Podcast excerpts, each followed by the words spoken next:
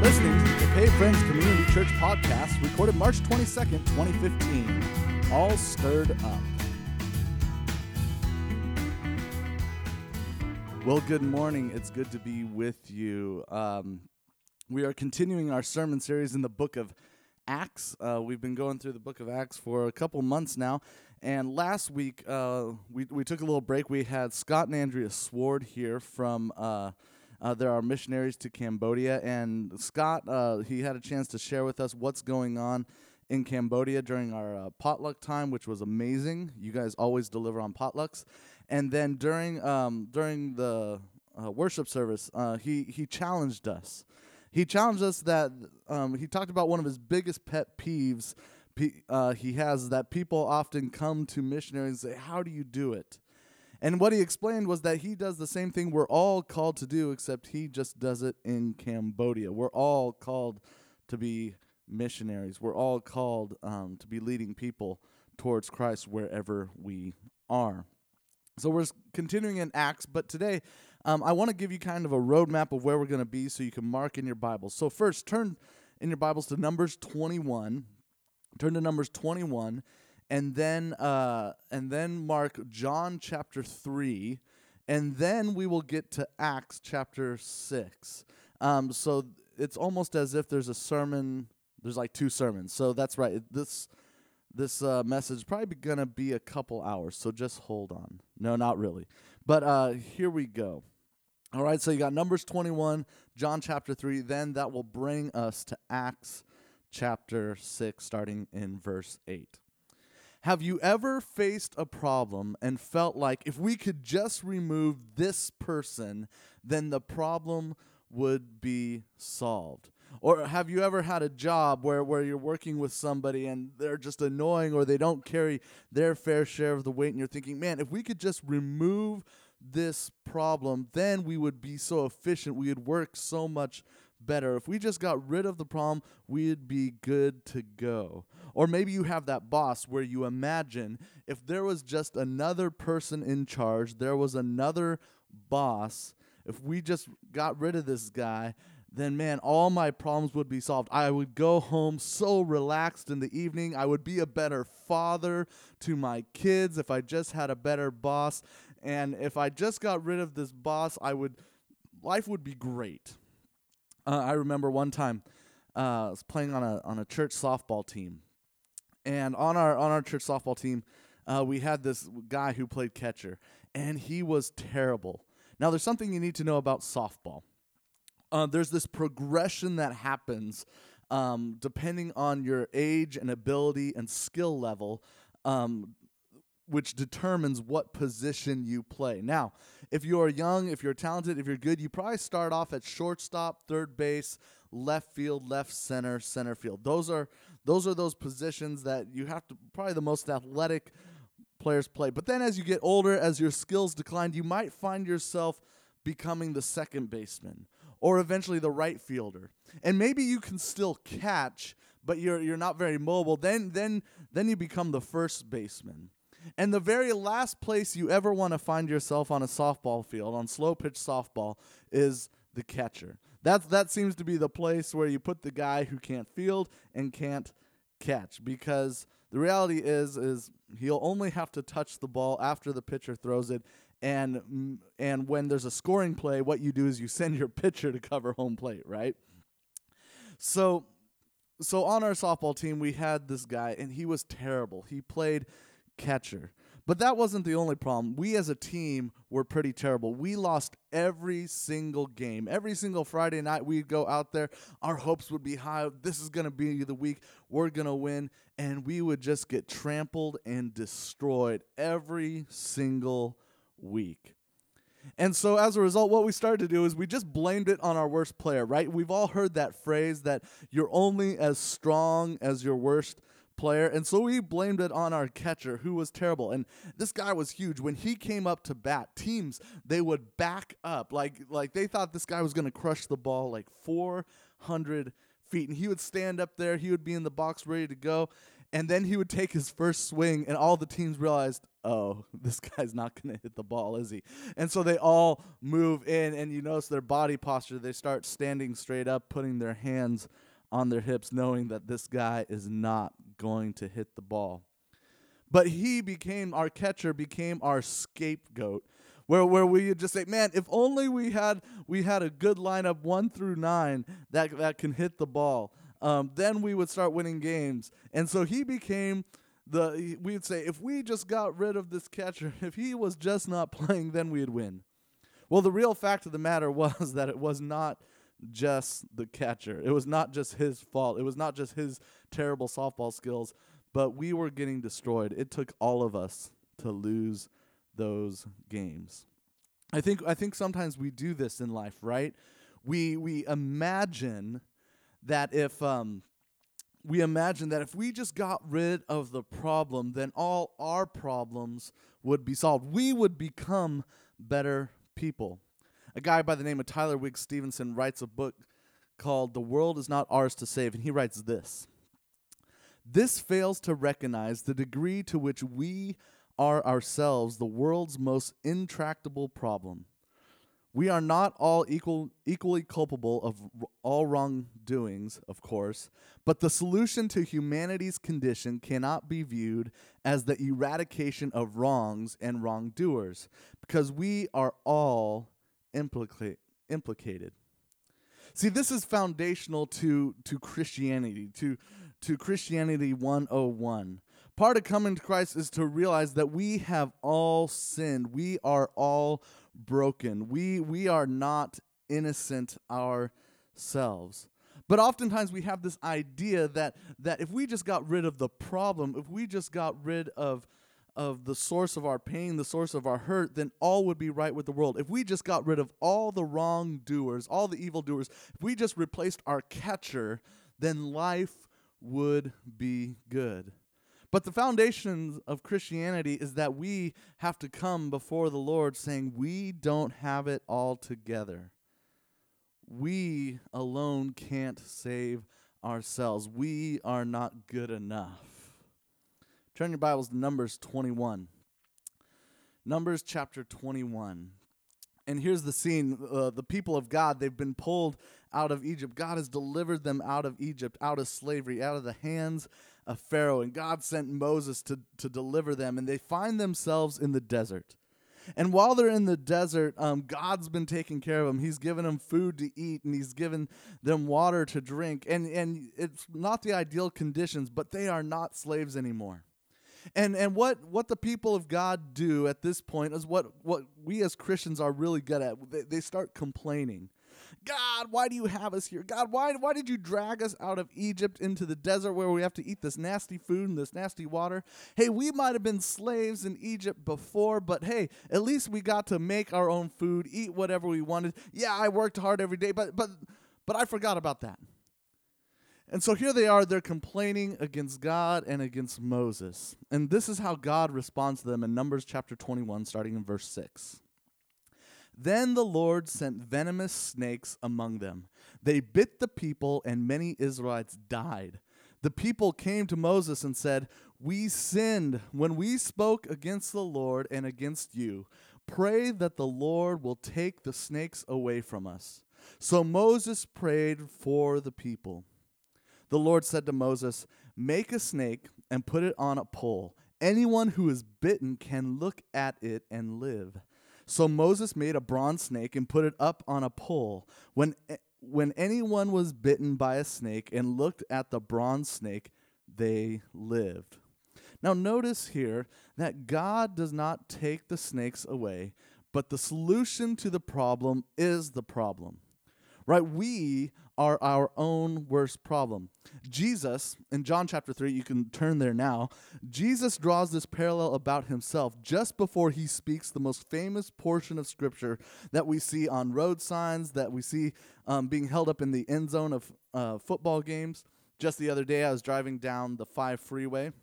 I, I say the 5 freeway um, like I live in Southern California. But yeah, I was driving down the 5 freeway and there there were these signs that were posted like on every every other light pole it seemed like John 3:16, John 3:16. But how many of us know the verses that come before John 3:16? Now, I want to give us a little background what's going on. So in John chapter 3, a guy by the name of Nicodemus comes to Jesus at night, and he's a he's a head Pharisee, and he comes to Jesus, and, and he calls him a good teacher. And what Nicodemus realizes is that Jesus has this following. People like him. People are drawn to him. He's funny. He's charismatic. Everybody likes Jesus. And, and that, that he has this following of people that are gathered around him, and that he is gaining power and strength in numbers, and that he's leading people.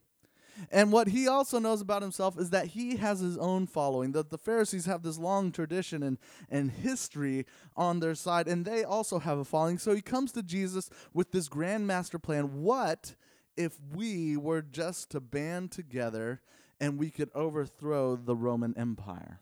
If we put our two movements together, man, think of what could happen, Jesus. What think of what could happen. And this is when Jesus says, "Well, in order to live, you must be born again. Be born again. And Nicodemus doesn't, this doesn't register with him. He doesn't get it. And he's thinking of this biologically. That, that, that's probably not going to happen. And Jesus goes on, and then he draws a parallel about himself with that verse and with that scripture in Numbers that we just read. Get this uh, John 3, verse 14 and 15.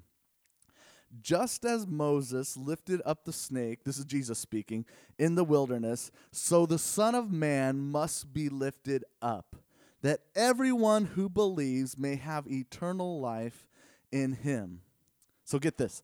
If the bronze snake shared the image of the poisonous snake problem that it solved, then Jesus' humanity tells us that the problem he came to save is humanity.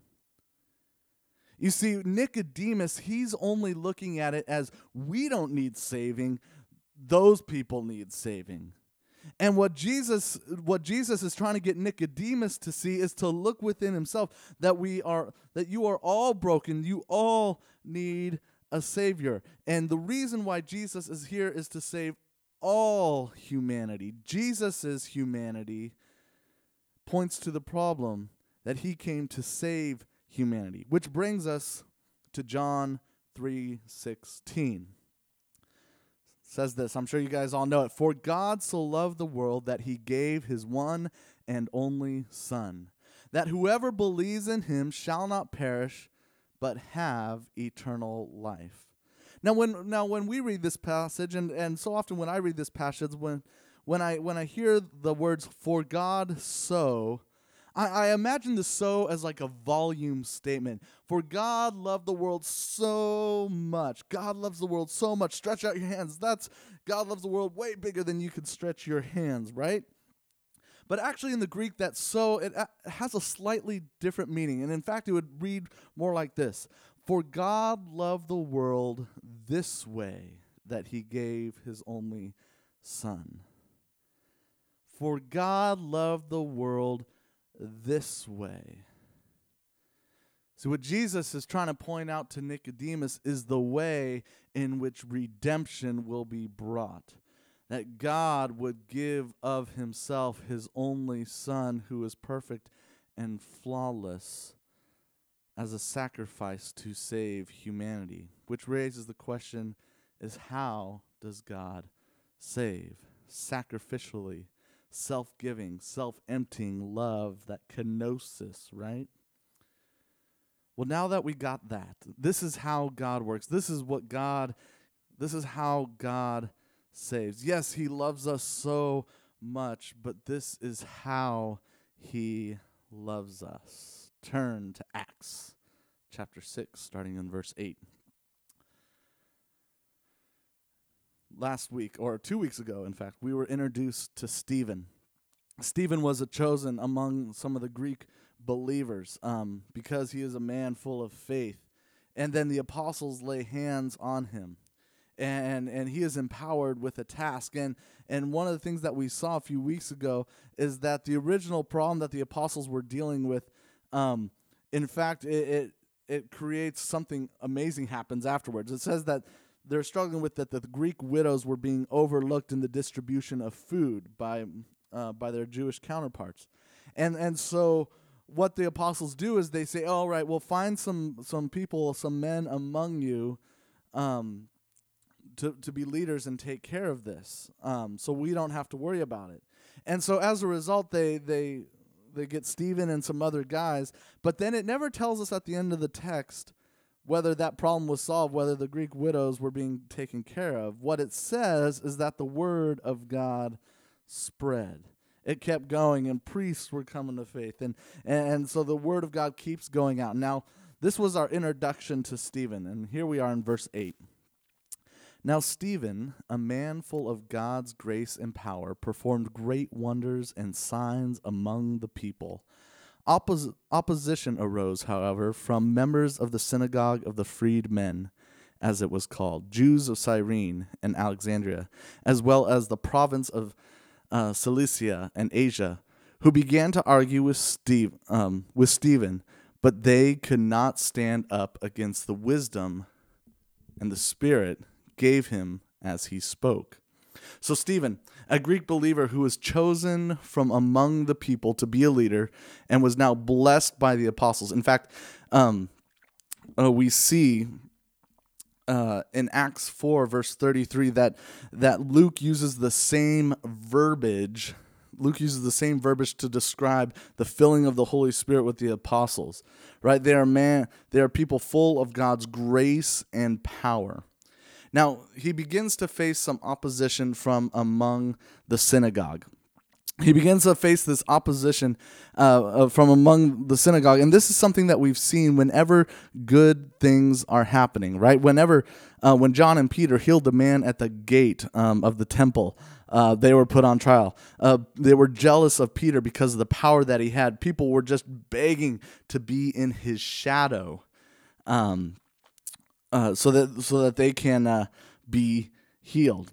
And so this opposition arises because Stephen, he's a man full of God's grace and power, and he's performing great wonders and signs among the people. And I think what's most frustrating for them is when they begin to dialogue with Stephen, when they begin to talk with him, that they are unable um, to get their point across, and Stephen always has something else to say. And, it, and it's because that he is full of God's grace and power. In fact, Jesus says in Luke 12, verse 11 and 12 um, he says this when you are brought before synagogues rulers and authorities do not worry about how you will defend yourselves or what you will say for the holy spirit will teach you at that time that you should that you should say and so what they don't realize is that while they think they're arguing just with a man stephen they're actually arguing with the holy spirit goes on, verse 11. So this is how they respond. Then they secretly persuaded some men to say, We have heard Stephen speak blasphemous words against Moses and against God. Notice not just what they do, but how they do it. Secretly. They have to do it in a way in which their manipulation is hidden. Isn't that evidence when, when we start to do, when we're sinning, when we start to do things in secret or we keep our motivations hidden from the view of others? Isn't this how, um, isn't the how we do things an indication of our hearts? Now remember, they believe with all their heart that they are they are right and Stephen is wrong. And what, what they do, they will sacrifice their morals, their values to get their point across. This is how they operate. So one of the things that they they they manipulate people to say is to say that he was speaking blasphemy against Moses that, and God. That's like the worst offense um, uh, you could have as, as a Jew is to speak blasphemy against Moses and against God. It's like taking the flag and burning it at the 9/11 site, right? You know that it, it just has that. That's the worst thing you can do is to speak blasphemy against Moses and against God. And so they're choosing sides. They see themselves as right, Stephen is wrong, and will do whatever it takes to dismantle Stephen. We, I think we do this ourselves. We decide that that this is wrong, and we are focused on choosing the right sides and justifying our position, even if it leads to death and destruction. We sometimes have the attitude, what if we could just get rid of all the wrongdoers, all the wrong in our eyes, then there will be peace. I think this is their motivation, isn't it? If we could just get rid of this problem as Stephen, all all these problems, all the things that he's bringing up will be taken care of. Now, it doesn't matter how we do it, we just got to take care of this problem that is Stephen. But this attitude is short sighted. We see, in contrary, the way God brings things to right versus the way these synagogue members go about trying to go about justifying themselves. The problem is that these synagogue members are trying to eradicate what they believe to be wrong, failing to recognize that they themselves are in need of redemption too. Go on to verse 12. So they so they stirred up the people and the elders and the teachers of the law. They seized Stephen and brought him before the Sanhedrin. They produced false witnesses who testified, This fellow never stopped speaking against the holy place and against the law. For we have heard him say that this Jesus of Nazareth will destroy this place and change the customs Moses has handed down to us. Now, whenever you begin to speak blasphemous words, what they know by having these people testify to that is that this is going to stir up the masses this is going to stir people up. And I think we are people who who we get stirred up easily, right? You watch the news and the news knows how to stir us up. Now, if there's one um, newscaster that knows how to stir us up, it's a weatherman in Southern California. I believe that a weatherman in Southern California has the easiest job in the world. All right. So, the weather in Southern California in the winter, at its coldest during the day, it's about 75 degrees. And then in the summertime, you get some heat. It gets up to, you know, 100, 110, you know, some, some, you get some really hot days in Southern California, but you don't have a very wide range of, uh, of temperature. And then on top of that, we don't in Southern California, there's not very the weather is not very severe either, right? It rains two or three times a year when a when a big significant storm comes. And what weathermen in Southern California have to do is convince people that this is the biggest thing to happen ever when the rain comes. Oh my goodness, the storm's coming and they go on storm watch and and you're glued to your TV like what's going to happen next? Oh my goodness, and it rains for 20 minutes. And then when it doesn't rain, when when it's been dry, when it's the winter season and it's nice 75 degrees, they're saying, "Oh, we need the rain. When is it going to come? When is the rain going to come? We need the rain so bad. When is it going to come?" And when it's raining, when is the rain going to stop? It's, I can't believe this. It's storm watch. It's, this has got to end. And so what it, what they're doing, they know that they got to keep listeners engaged. They got to stir people up. I'm sorry, but the weather in Southern California is not that extreme. You can wear shorts 365 days a year, shorts and sandals. Believe me, I've tried to do that up here. It doesn't translate so well. So so what they do is they they realize by by claiming that Stephen is speaking blasphemy against God and against Moses that this is going to stir people up. Remember, the reason why they're making false claims about Stephen are because they can't justify themselves. They view Stephen as the problem. He needs to go. And as soon as we get rid of him, as soon as we get rid of that, that, that wrongdoer, then we will have peace. They believe down to their very bones that they are right and Stephen is wrong. Let's go on to verse 15. Notice how this section concludes. It says this All who were sitting in the Sanhedrin looked intently at Stephen, and they saw that his face was like the face of an angel.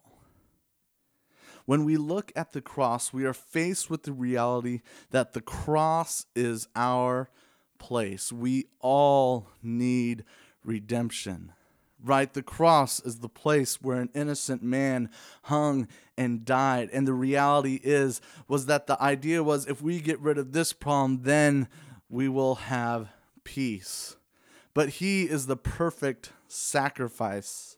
He is the perfect sacrifice and and whoever believes in him will not perish but have eternal life. So when the Sanhedrin are looking upon the face of this believer Stephen, they can only see glory, one who has been redeemed by the blood of Christ, one whose place has been taken, has been forgiven, redeemed, and restored, and he is innocent. That's what they see when they look upon Stephen. Stephen, he's quite literally innocent in this whole text but he's also innocent because his he has been redeemed by the blood of the lamb the one that was put up on the stick that whoever believes in him shall not perish but have life so when they look at him when they look at Stephen there's something different about Stephen than all the others in contrast because Stephen has been redeemed by the blood of Jesus when I look out upon your faces. I see the faces of angels. I see the faces of people who have been redeemed, who have been restored because of what God has done on the cross. We have all sinned, we have all fallen short, and we are fools to think. We are fools to think, oh, if we just could live life a little better. If we could just get rid of the problem, if we could just get rid of the boss, if we could just get rid of the one that causes us strife, if we could just get rid of the catcher behind the plate, then we will have peace, then we will have victory. But the reality is, Christ didn't come to save the people that we think need saving, He came to deal with us. We are all sinners. We are all broken. See, when God created us, He said that it was good. It's not that God put us here and it started off as a bad plan to begin with, but God genuinely likes you.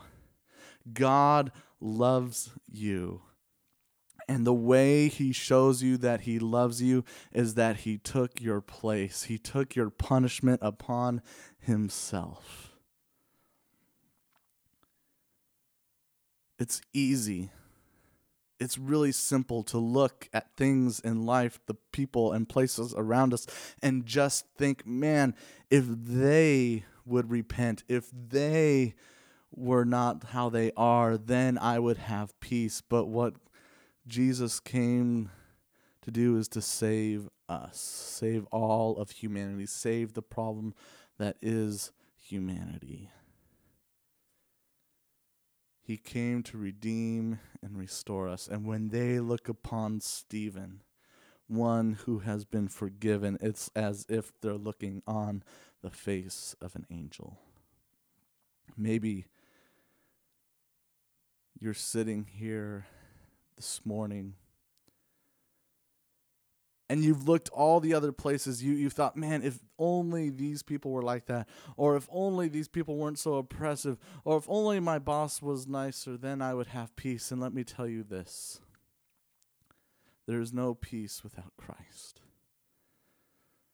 so this morning if you would like to receive this peace if you would like forgiveness of sins if you know deep down that you are broken, you are sinful, you have not got it right a hundred percent of the time, pray this prayer with me this morning. Lord, I am not perfect. Lord, I have fallen short. Lord, I have looked for other ways to find peace, God. And Lord, I know that is only through your work on the cross that has that can redeem and restore. That you are the one to bring everlasting life. Lord, the cross is my place. And Lord, I come before you now, to accept the grace and peace that you offer. Lord, mold me, change me. Lord, may my life reflect your life. Come into my life, God. Get a hold of me. I repent of the ways that I have turned my back, the things that I have done. Lord, redeem me and restore me. In your name pray. Amen.